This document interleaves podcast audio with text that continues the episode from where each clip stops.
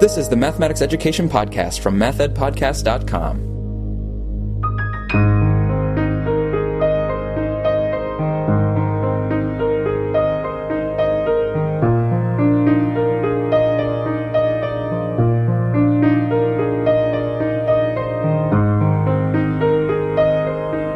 Welcome to the Math Ed Podcast. My name is Sam Otten from the University of Missouri, and I'm very pleased today to be joined by David Pimm, who's a member of the Faculty of Education at Simon Fraser University in British Columbia, Canada. David, thanks so much for being here. It's a pleasure to have the opportunity to talk with you, Sam. We're going to be speaking about David's career in mathematics education, and he's been around different parts of the world and has delved into a lot of different topics, so we're going to have a lot of things to dig into. Um, but I also, in the interest of full disclosure, want to say that David is my academic grandfather, I think is the way you'd say that. My advisor was Beth Herbel at Michigan State, and Beth's major advisor was David.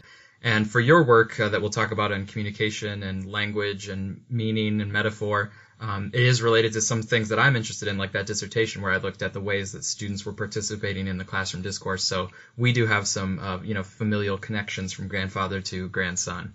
Yes, and I think the uh, uh, as I get older, I've just turned 65, um, I become more and more aware of the significance of the people I simply had the opportunity to engage with uh, along the way mm. and how they've shaped uh, a range of things that I've done, and I'm sure a range of things that I now say uh, that other people have said beforehand. Mm-hmm. So let's go back to the beginning, though. Um, how was it that you got started in mathematics education? How did your career kind of kick off?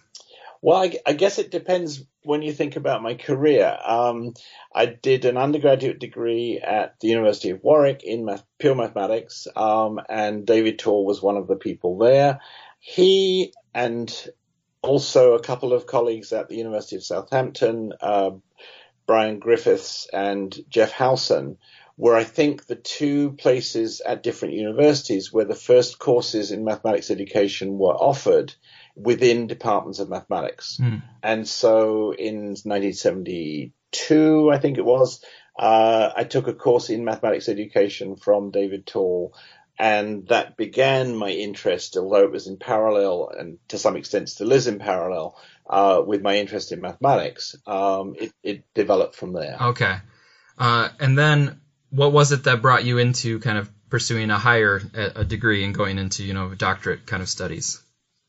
So, so after three years in an undergraduate degree at Warwick, and I spent a year at Cambridge, um, and happened to be uh, in the same year as Andrew Wiles, and he and I played guitar together. Hmm. I got a, um, a Fulbright Award and went to Cornell to do a PhD in mathematics. Um, and very quickly, probably within the first semester, realized that was not what I was going to be doing for the rest of my life. But I had the very good fortune to encounter David Henderson, um, phenomenal geometer in the mathematics department. And working with him, and he supervised my master's thesis in maths education, which is where I made the switch. Okay. And I continued to teach to be a TA in the math department at Cornell and he was a very significant influence. And to this day, um, in ways of thinking about geometry in particular that don't have to do with arithmetic, don't have to do with number, hmm. but have to directly do with geometry itself uh, in its own um, frame. Mm-hmm.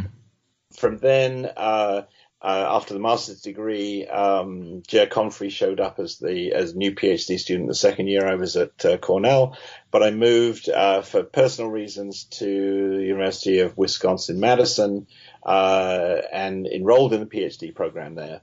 Um, and for two years uh, worked more on mathematics education, also in uh, because I'd done a lot of statistics uh, at university as, as, an undergraduate. I didn't do a minor in statistics. I did a minor in history of science, history of mathematics, mm. and that became another strand of uh, interest that stayed with me throughout my career. After two years there in the PhD program, um, I got an offer from Richard Skemp to come back to the University of Warwick to work with him as a research assistant, which I decided to do. So I ended the work I was doing in the PhD program there and went back to England in 1979. And Skemp is a um, a name that people might know. Um, for me, the article about relational understanding, or I kind of think of it similar to conceptual understanding, and then instrumental understanding or uh, procedural understanding. And the metaphor about kind of the, the way to conceptualize those things has really stuck with me. Yes, and uh, for me too. And it's interesting though because actually, although it's it's always associated with Richard Skemp, mm-hmm. it wasn't actually the distinction he made in the paper he wrote in 1976. He says uh, it's funny. I was actually just quoting it the the other day. It was brought to my attention some years ago by Stieg Mellin-Olsen of Bergen University that there are in current use two meanings of this word. The word was understanding these he distinguishes by calling them relational understanding and instrumental understanding. Mm. So right from that article that gets so often quoted, Skemp is saying, this is not my distinction, it's somebody else's distinction. Mm-hmm. And it's interesting the way these things happen. Yeah, and that is interesting. And yeah, because I actually had totally forgotten that little part of it. And maybe it's about kind of the way Skemp wrote it and kind of brought life to the distinction, you know, and then that's what really sticks with people.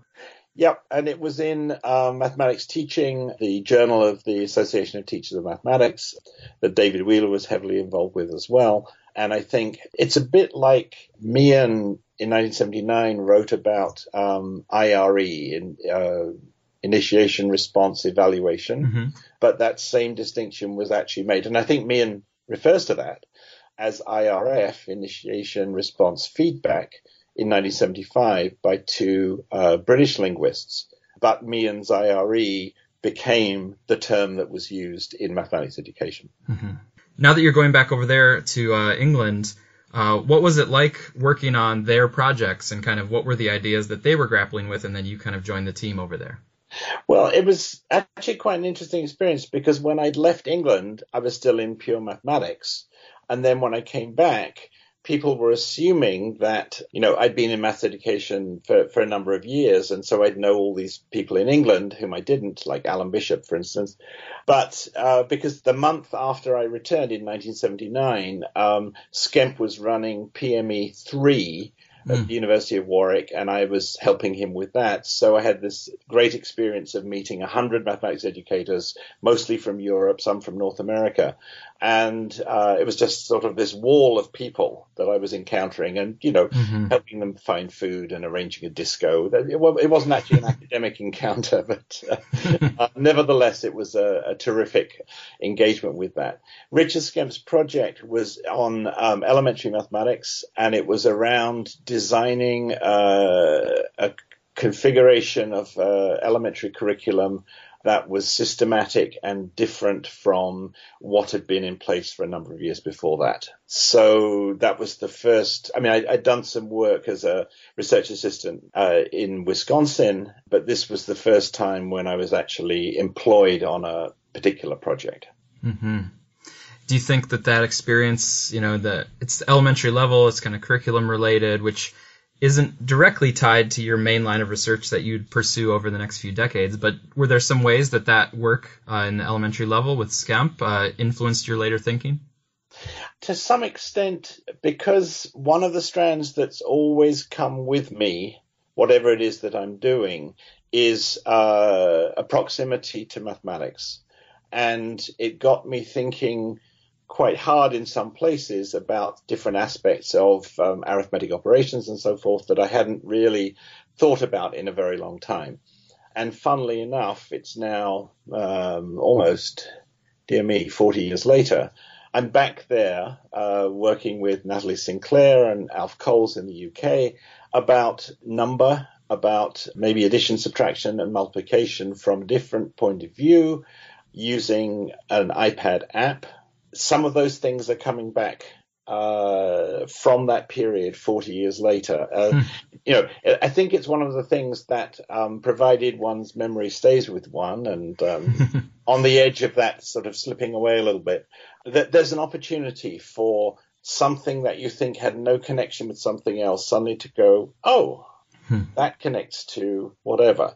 One of the things that just popped in my mind was um, an article by William Thurston from the, the mid 90s, uh, where he's talking about his own mathematics and um, how some of the things that he did drew in from a wide range, a really wide range of mathematics that he'd engaged with over the previous 15 or even 20 years. And I had the sense reading this that if he hadn't had those experiences, he wouldn't be able to do what he was doing. Mm-hmm. And I find that more and more as I get older, that there's the, the looking back and thinking, oh yes, David Fowler said that, David Tall said that. Um, I remember some work on such and such. Um, and being able to integrate that, even though to some extent um, it's already there at a, I won't say unconscious level because I'm not keeping it um, away, but at a subconscious level, mm-hmm. realization of, of, coming back to that. So uh, your background involves pure mathematics, mathematics education, uh, this elementary work, uh, the nature of mathematics and science, as you mentioned. But what a lot of people might know you for is connections to language and communication and metaphor in mathematics. So I want to kind of move into the 1980s here, where you were working on metaphor and analogy, and then especially uh, communication in math classrooms. So how did that line of research start for you? Yes, and, and again, just in keeping with what I was saying before, it actually started in the 70s. Um, in that a very close friend of mine, Joanna Channell, whom I met as an undergraduate, moved into linguistics, and a lot of the background and information in linguistics uh, that I became aware of, I became aware of through her. Hmm. Her PhD was on vague language and in particular the way round numbers are used or used to be used and now disappeared in the last 20 years, but in connection with informal observations about uh, approximately something um, or around that sort of sort of number. So that was my first formal encounter with linguistics. Um, but both at Cornell and in Madison, Wisconsin, because I wasn't taking other courses in statistics, I was taking courses in linguistics. And one of the talks I went to at uh, Cornell was where there was a philosopher who asserted very clearly there is no metaphor in mathematics.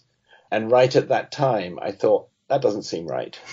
And so, um, I, you know, I didn't say it aloud, but uh, nevertheless, uh, it was one of the things that triggered me thinking about, really, is that is that so? And started looking around. And I think one of the places in which certain sorts of metaphor, at least, show up are in the changing notion of number as students uh, struggle and progress through elementary school and high school what number is and what its properties are shift probably four or five times if, if they're successful. And each time there's a metaphoric extension because the, the noun ostensibly is the, is the same. But when you talk about fractional number or decimal number or real number or irrational number, whatever, those adjectives are messing with the noun, putting pressure on the noun, but the surface N-U-M-B-E-R doesn't change. And so that, that I think was, was one of the, the range of situations that I wrote a bit about in chapter four of Speaking Mathematically, the way in which um, uh, spherical triangle, the adjective spherical, if you accept it, puts pressure on the noun. Uh, spherical doesn't change, it just means sphere. But spherical triangle messes with triangle. Hmm. And uh, one of the things I think about increasingly moving through mathematics is you need to be very careful about the reference, I guess, for particular nouns that may seem familiar. Uh, again, during the year I was in Cambridge doing part three of the Tripos. It's the equivalent of a master's degree in mathematics. Um, I remember seeing uh, now it may have been rotation. It may a, a relatively straightforward word in a very abstract context. And I asked the lecturer, you know, what does this have to do with rotation? And he said nothing. Hmm. So it was one of those things where uh, there are traces of those words. And again, this is a theme that seems to be coming up in this, this conversation, where, as in maths education over the last 40 years, in mathematics over the last 40 years, words both gain meaning and shift in meaning and metaphor for me was a way of describing some aspects of those shift those shifts a long way. You know, there are other things as well. Recently, I came across a um, it was talking about asymptotes of functions and describing the um, the asymptote as a magnet that was somehow pulling the function towards itself, but never quite actually getting there. That too is a metaphor. It's a real world metaphor but it's different from the ones that are somehow inside mathematics itself. And so if I were describing the the place where I see myself having been for the last 40 years, it's in that interplay between aspects of language and aspects of mathematics. Mm-hmm. And sometimes it's not focused on a classroom situation and education. It's, it's simply between language and mathematics. But at other times, and as a very rich resource for these things coming up, there's also looking at aspects of classroom language. One of the things that uh, got me heavily involved in that was um, after I left uh, working with Richard Skemp for two years, I went to the Shell Centre in Nottingham and worked with Alan Bell and Hugh Burkhardt on different research projects, secondary school, one on uh, real problem solving and one on teaching of algebra. But at the beginning of 1983, I moved to the Open University. And there for 17 years, I worked quite heavily on mathematics education courses and videotaping classrooms and producing uh, a range of video resources. And that really got my interest focused um, on certain aspects of classroom language, certain aspects in particular of teacher language in that situation. That's certainly what uh, became a major strand running through speaking mathematically. Hmm. In, and that was, I wrote that about five years, well, at least it was published about five years after I joined the Open University. Mm-hmm. It's interesting that you talked about the philosopher who said there's no metaphor in mathematics, and that inspired, you know, decades of work where you're thinking very carefully about the metaphors and digging into them and unpacking them and everything. It reminds me of uh, an interview I did like this with Tom Carpenter. Oh yes. And he said that you know decades of his work in CGI and everything was also inspired by a psychologist who said something, and Tom Carpenter's like, I'm pretty sure that's wrong and then he did his whole kind of research agenda to gather evidence that it was wrong. So it's just funny to see the the motivation that can come from just hearing somebody say something, and you're like, that's doesn't seem quite right. Uh, uh, yeah, exactly. The, the mismatch of what you're hearing and some aspect of your experience can then actually stimulate a deeper exp- exploration of something. Mm-hmm. Yes, Tom Carpenter, of course, was one of the people I, I, studied with and had courses from when I was in Wisconsin Madison. Oh, that's great. Um, I, I want to continue forward a little bit too because you said you know in mathematics uh, meaning can shift over time a little bit, and so I wanted to think about if you look back at your own writing and the own way that you're thinking about some of these topics, um, and maybe you could use speaking mathematically, um, that book that you wrote, uh, I think in the 80s, and then later you wrote a book called Symbols and Meanings in School Mathematics. Yep. Was that one in the 90s? That was yeah, it was nearly 10 years later at that point, I had the fantasy that I'd write a book every 10 years, but oh. that, that didn't work. um, but I'm just curious, uh, you know, what do you see as your own shifts in the way that you're thinking about communication or language and mathematics uh, between those two books or across the, that 10 year period?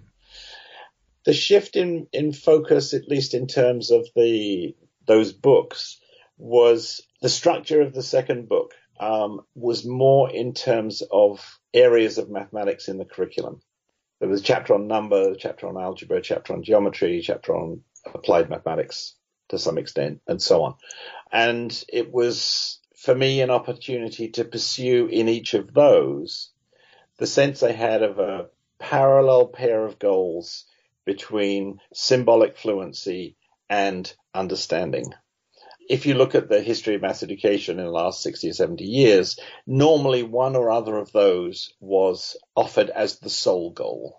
And by offering these two as a pair that you can work towards at any particular time, but they're hard to work at at the same time. In each of the curriculum areas of mathematics in school, I was interested in, in instances where you could work at symbolic fluency first for a while before working at a greater understanding of the situation. Other situations where you may work at the understanding first and then work at symbolic fluency. But both of these I was seeing as the, the, the primary pillars. And in part because symbolic fluency allows, along with the automation that comes with that, you to give up your attention to it and spend your attention, which is always limited, not just being 65, but even at 25, mm-hmm. on something else. Um, and so that's one of the shifts, I guess, in, in, in focus that yes, it's still focused on aspects of language in those various different curriculum areas, but speaking mathematically was organized more in terms of half the book on speech. I should have actually called it communicating mathematically, but that's not a, a problem. and half of it on written uh, mathematics uh, with examples uh, from school in both of those sort of halves, but not very much focused on on curriculum. Mm-hmm. And one of the things that the strand of history that continues to engage me and perturb me is that we lose so often, even a relatively short sense of history after something's changed. Um, and that's true in mathematics, but it's also true, I think, in mathematics education. I'm old enough to have known people who knew the first people in mathematics education. So, for example, Richard Skemp was there in the, in the 60s. Um, David Wheeler was there in the 50s and 60s, and I knew both of those well. Freudenthal I met. Um, and there are a number of other people who aren't alive now. But it's one of the things I think very soon, probably within a decade or so, that's going to go. And nobody's going to know someone who, you know, you, you said at the beginning how you were interested in, in the history of, of people and mm-hmm. their connections and so on. I think there's a sense of the field losing that sense of people who knew people who knew the first people. Mm-hmm you know, I'm saying first in the sense that for me, mathematics education uh, started pretty much after the Second World War, in the late 40s and early 50s. Yes, there obviously there are people earlier than that, but I think my sense is that they're individuals, but in this area of when are their conferences, when are their journals? Mm-hmm. When are their research projects? Um, that's 50s and 60s. The, you know, having a PhD in math education in the US started about a decade earlier than it did in the UK. So the first math education professors were all mathematicians, moving sideways. The next generation did their PhDs in the US and then came back to England. And then the next generation of that, Celia Hoyles might be an example, were a generation doing it inside the UK. And before that, yes, but I suspect they might have done it in psychology or they might have done it in something else. But mathematics education as a field, to me, is a second half of the 20th century. And we're about now in the second decade of the 21st century losing sight of that. And therefore that sense of uh, oh yes, that was something that was around in the 70s, that was something around in the 60s, and it's different now. So language now is very different from language in 87 when speaking mathematically came out. Mm-hmm. Yeah, so I want to ask a little bit more about that, thinking about the present day and how you see the present day, um, and maybe staying on this thread of communication in mathematics where is your thinking right now on this topic? Like, what is still rolling around in your head as maybe an unanswered question um, intellectually, or is there a particular topic related to communication and mathematics that you think the field should be trying to answer or study at this time? Well, a couple of times along the way, I've been asked about, you know, what did what did I miss? What did I leave out of speaking mathematically? And certainly, anything about uh, multilingual, multicultural aspects of mass education is not there. More recently, I think uh, one of the things that's in the distinction between language and communication is that of gestures. And I think there's a growing focus on gestures in and of themselves but there's also a growing focus on them through in mathematics education through um, touchscreen technology. Mm-hmm. And there's actually quite an interesting issue about if I put my finger on, I'm putting my finger on the screen, but nobody can see it.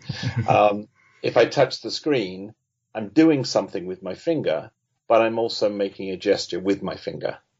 And yes, right back in the very early days when someone's learning to count, your fingers are both the things you count with and the things you count. So fingers, I think, are, are a really interesting communicative aspect of being human, having them, uh, not just thumbs for iPhones and things, that increasingly, I think, are and should be not just put under the desk, don't use your fingers but uh, focused on as a significant element through which mathematics comes in both directions, from a person through their fingers and to a person through their fingers. So that I think is one of those things that that communication as a whole, and again, gestures aren't just, particularly if you're Italian, aren't just with your fingers, they're with shoulders, they're with your body. It's seeing communication as a whole body action, whole body activity, uh, rather than something simply your lips do or part of your throat does. It's funny that, that, you know, it's always been materialistic, I think, the, the language. It's, it's something that, um, is a very physical thing to do. One of the things I'm spending a lot of time doing over the last 15 years or so is, is choral singing. Uh, and boy, I can tell you what a physical activity that is. I'm speaking with David Pimm, uh, emeritus professor from the University of Alberta and also now uh, faculty of education at Simon Fraser University. Yeah, that's really a lot of interesting stuff to think about. And I have some friends, uh, Julie Nurnberger-Haag. She's also interested in how the body is involved in mathematics learning. And I think that is a really interesting area that people have started to work on, but it seems like there's a lot that we still need to figure out about that. But I do also want to give you a chance to speak about some of the things that you did besides communication and language and mathematics. So, what were some of the other research efforts that you were involved in that are maybe on a little bit of a separate research tract, but something also that you contributed some thinking to? Yes, that's that's interesting. Well, certainly um, a strand that runs. I think I mentioned this before. That runs right the way through is history of mathematics. And um, one of my colleagues at the university uh, was John Fauvel, and another one was Jeremy Gray. And I also worked with them on uh, developing a history of mathematics course, undergraduate course. I suppose it, it is similar to some things I was saying earlier about having a historical ear where it's looking at the present but realizing it's only the present and not it's always been this way. And therefore looking back in history for places where it wasn't that way. Mm-hmm. It was something different. People were writing about it differently, thinking about it differently. One of my significant teachers was David Fowler, who was a mathematician at the University of Warwick and who, towards the later part of his life, worked very intensely on early Greek mathematics, uh, pre-Euclidean mathematics, where there was a very, very different definition of ratio around. And jumping forward to me working with David Henderson on geometry and me learning from him that angle is one of the most common, apparently straightforward geometric notions. And yet any definition any definition at all that's applied to a triangle gives you either no angles, three, uh, six angles, 12 angles, but never gives you three angles. Mm-hmm. So despite its name and, uh, uh, Robert Recorde in England wanted to prefer to call it a three side rather than a mm-hmm. triangle. Mm-hmm. Triangles don't have three angles by any definition that's out there. Um, and angle seems to be one of the most challenging things to work at. Mm-hmm. And one of the things I think has to do with, with its dynamic component. So again, it's to do with, with language, but, um, there's an, a number of people in Canada, uh, working with First Nations languages and looking there and finding that, um, they're far more verbally based than noun based. And so for me, one of sorry, this is coming back to an earlier question about something that that's missing, mm-hmm. and I think one of the things that's missing is time. Studying time, yes, in the context of language, but also in the context of mathematics itself, because 19th century, 20th century mathematics tries to burn time away. Mm-hmm. And that one of the things that the return of certain forms of technology uh, particularly in dynamic geometry, but not solely there, is requiring the return of not just dynamism, but time. Whether it's in learning to become more fluent at counting, uh, which is something I'm involved, as I mentioned, with Alf Coles and Nathalie Sinclair on, or something else. The ordinal aspect of counting is far more significant than you will pick up from looking at any classroom uh, textbook and is something that can work very early at fluency. And when you have a curriculum that says in kindergarten you do the numbers from 1 to 10, and then in grade 1 you might do the numbers from 1 to 20, it's nonsense, it's nuts. Um, but, uh, but there we are. Uh, So I'm not, I'm not sure there I actually answered your question, but so maybe ask it again. No, no, I think that's good. I basically just wanted to open it up to some other things that, that you've thought about over the years besides just the uh, the communication line, and definitely gave us a few things there to chew on.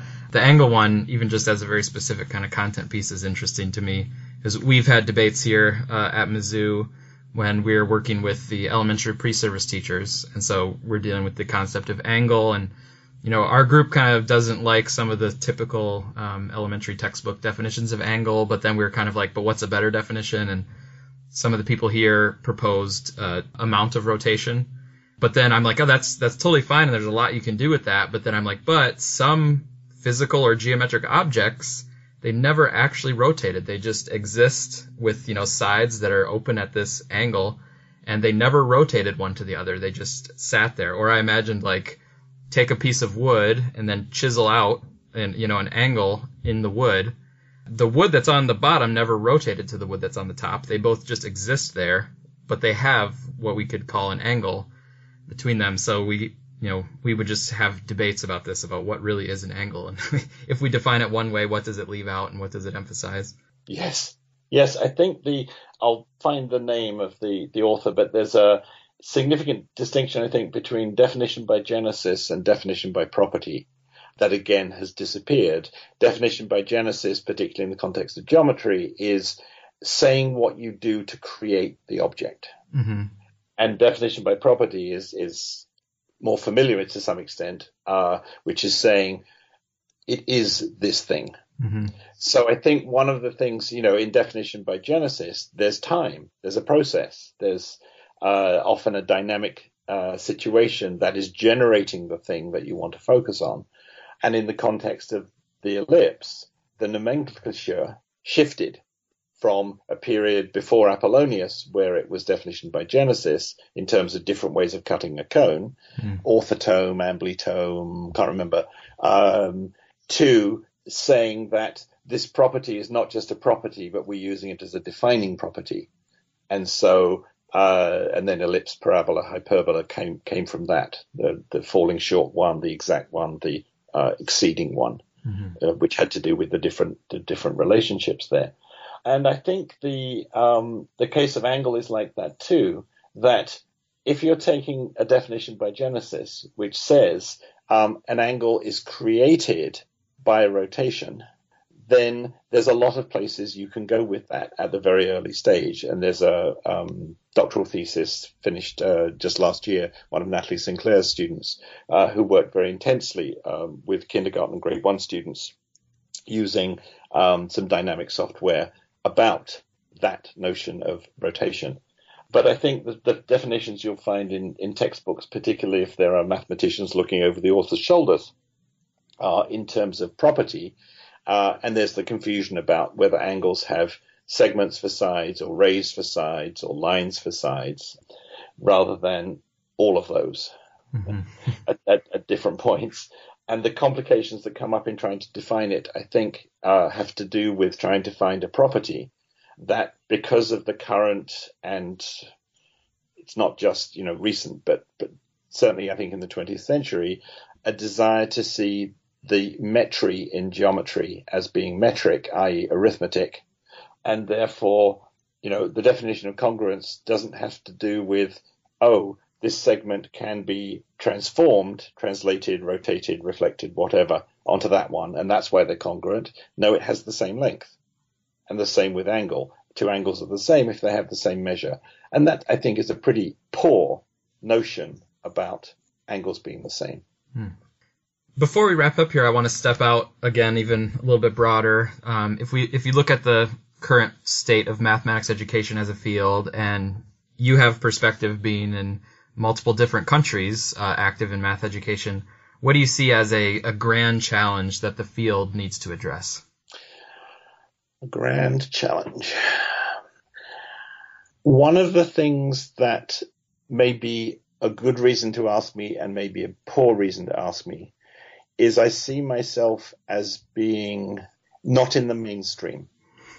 Partly, I think it's the history. And, you know, when I moved to North America 20 years ago, I had to reinvent myself as a teacher educator. I'd done some teaching while in the UK, master's courses and individual, again, professional education courses, but had never been involved in teacher education and had not been a teacher of mathematics.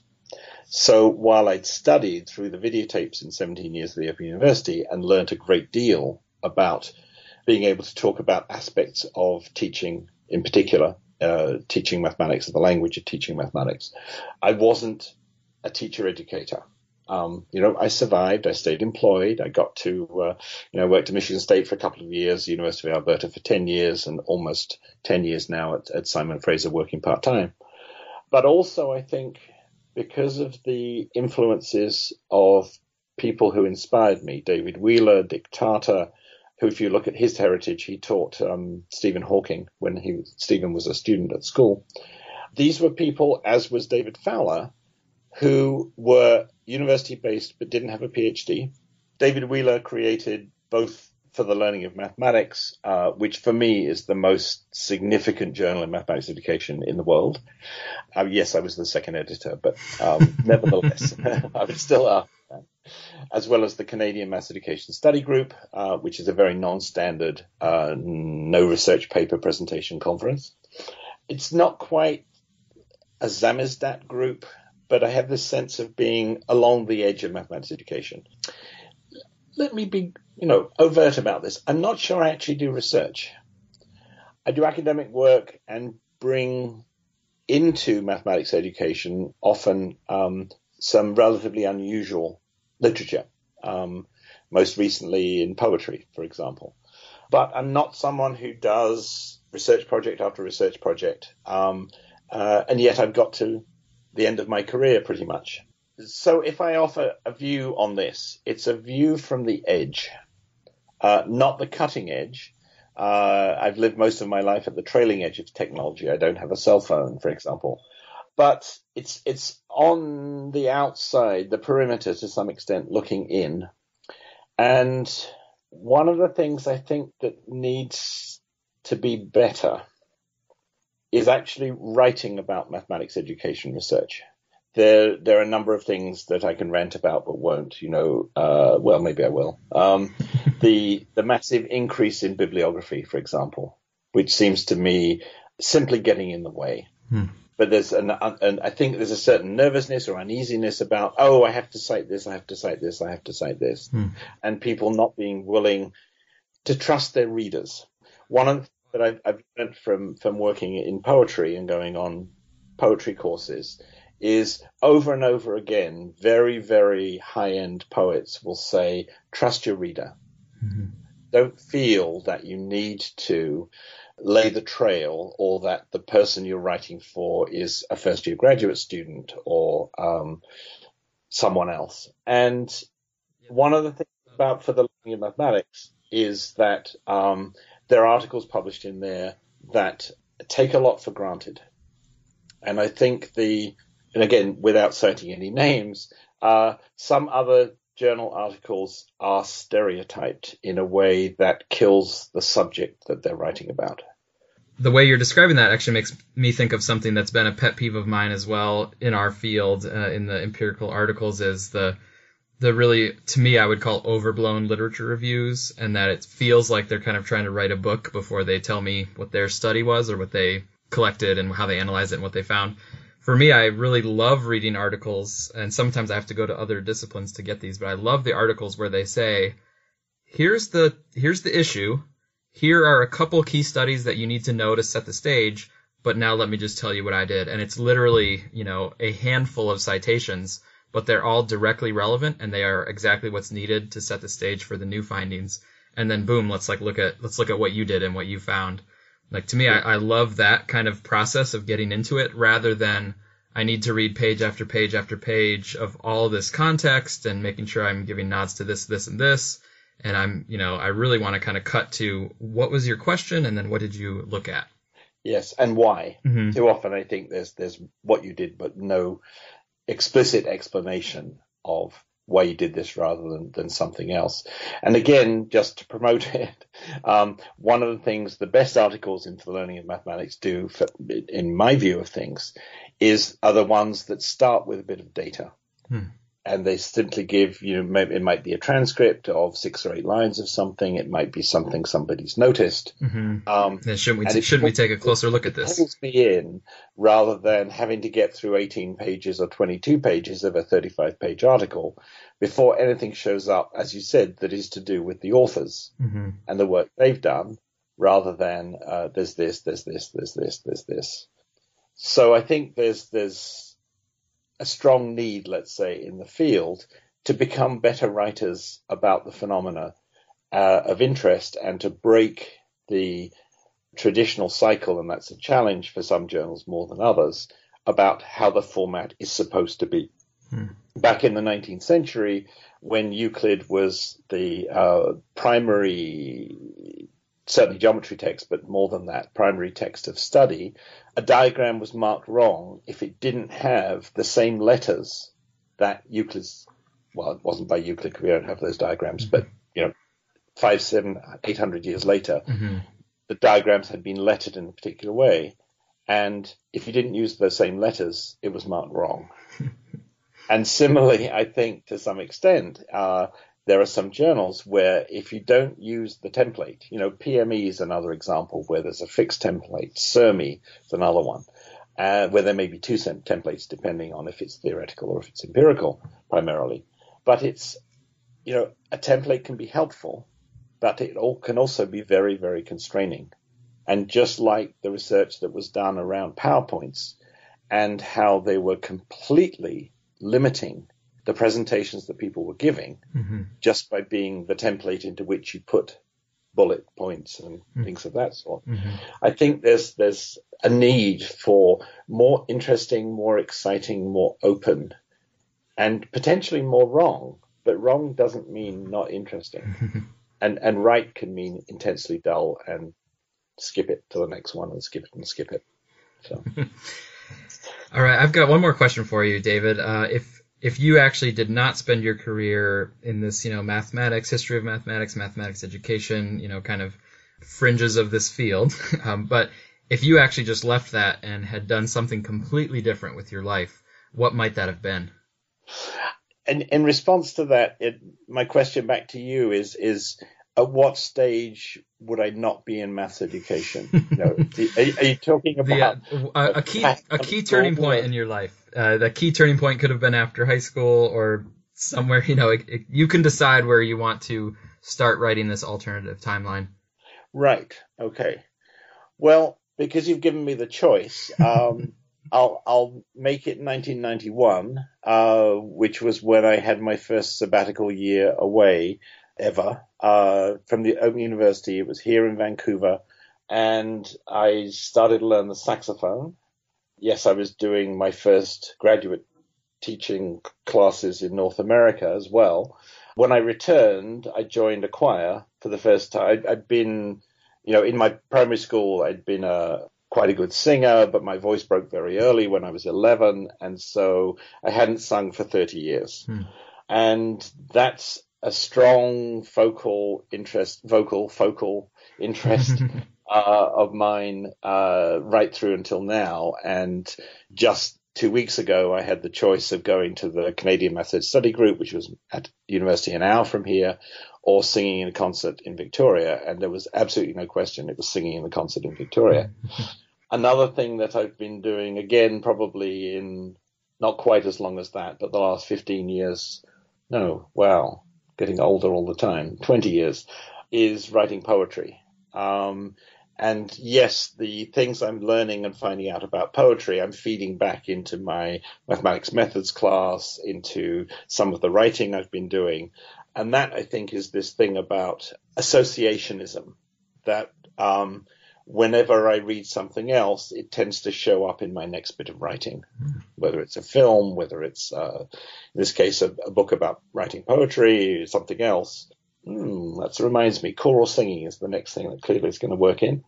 Um, but, oh, that is interesting. Actually, now, now I just said that. Um, it's already there because one of the things about this concert um, and, and, this may be too um, particular, but it was uh, Rachmaninoff's All Night Vigil, and the piece we were singing was an hour long and it was in Old Church Slavonic, so it wasn't even in Russian. We had to learn phonetically to be fluent at singing in Old Church Slavonic. And it was a really interesting thing where um, I could have looked at the translations to have a connection to a sense, and some of them were translations of texts I'd come across in English. But that actually didn't help with the fluency. Hmm. That what I needed to do was to work out the sounds and only the sounds. And there's a Whitehead quotation I remember, at least I think I remember, which is um, at a certain level, language is nothing but a series of squeaks.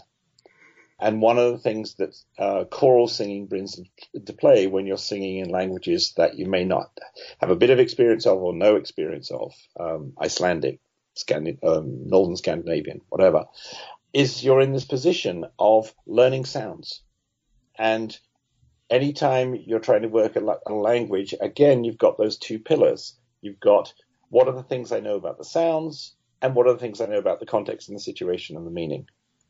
And both of those may help in different ways, but you get to choose one which you're going to do today and which one you're going to do tomorrow and which one you're going to do the, the next day from that.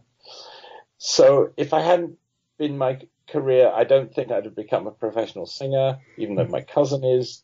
I don't think I'd become a professional poet, and even if I did, you can't make a living out of that. Um, but the other thing that I got from the, open, the years at the Open University was becoming an academic editor. Hmm. And that's, again, a term that the Open University used. So I was both a member of the mathematics education faculty, but I was also becoming more and more experienced and trained in editing other people's writing. And uh, currently now I work with Nathalie Sinclair on the Springer Journal Digital Experiences in Mathematics Education that she edits. And I've created myself as the academic editor. Mm-hmm. And so I work on every article that's accepted. That's part of it, that you need to do this sort of editing, you need to be an insider. It's not simply technical editing, but it's also partly technical editing. And if I can end with a, a joke, uh, my father suffered me going through high school and having to cope with English, and I never wrote well, and I never wrote anything. And then 15 years later, I was at the Open University, and he said, "People are paying you to edit their writing." uh, so I think if I didn't become a mathematics educator, I would probably be working for a publisher and working on editing. Well, David, uh, thanks so much for your time. I've really enjoyed the conversation with you. Good talking to you. You're very welcome. I enjoyed it a lot, and uh, uh, who knows what will come of this.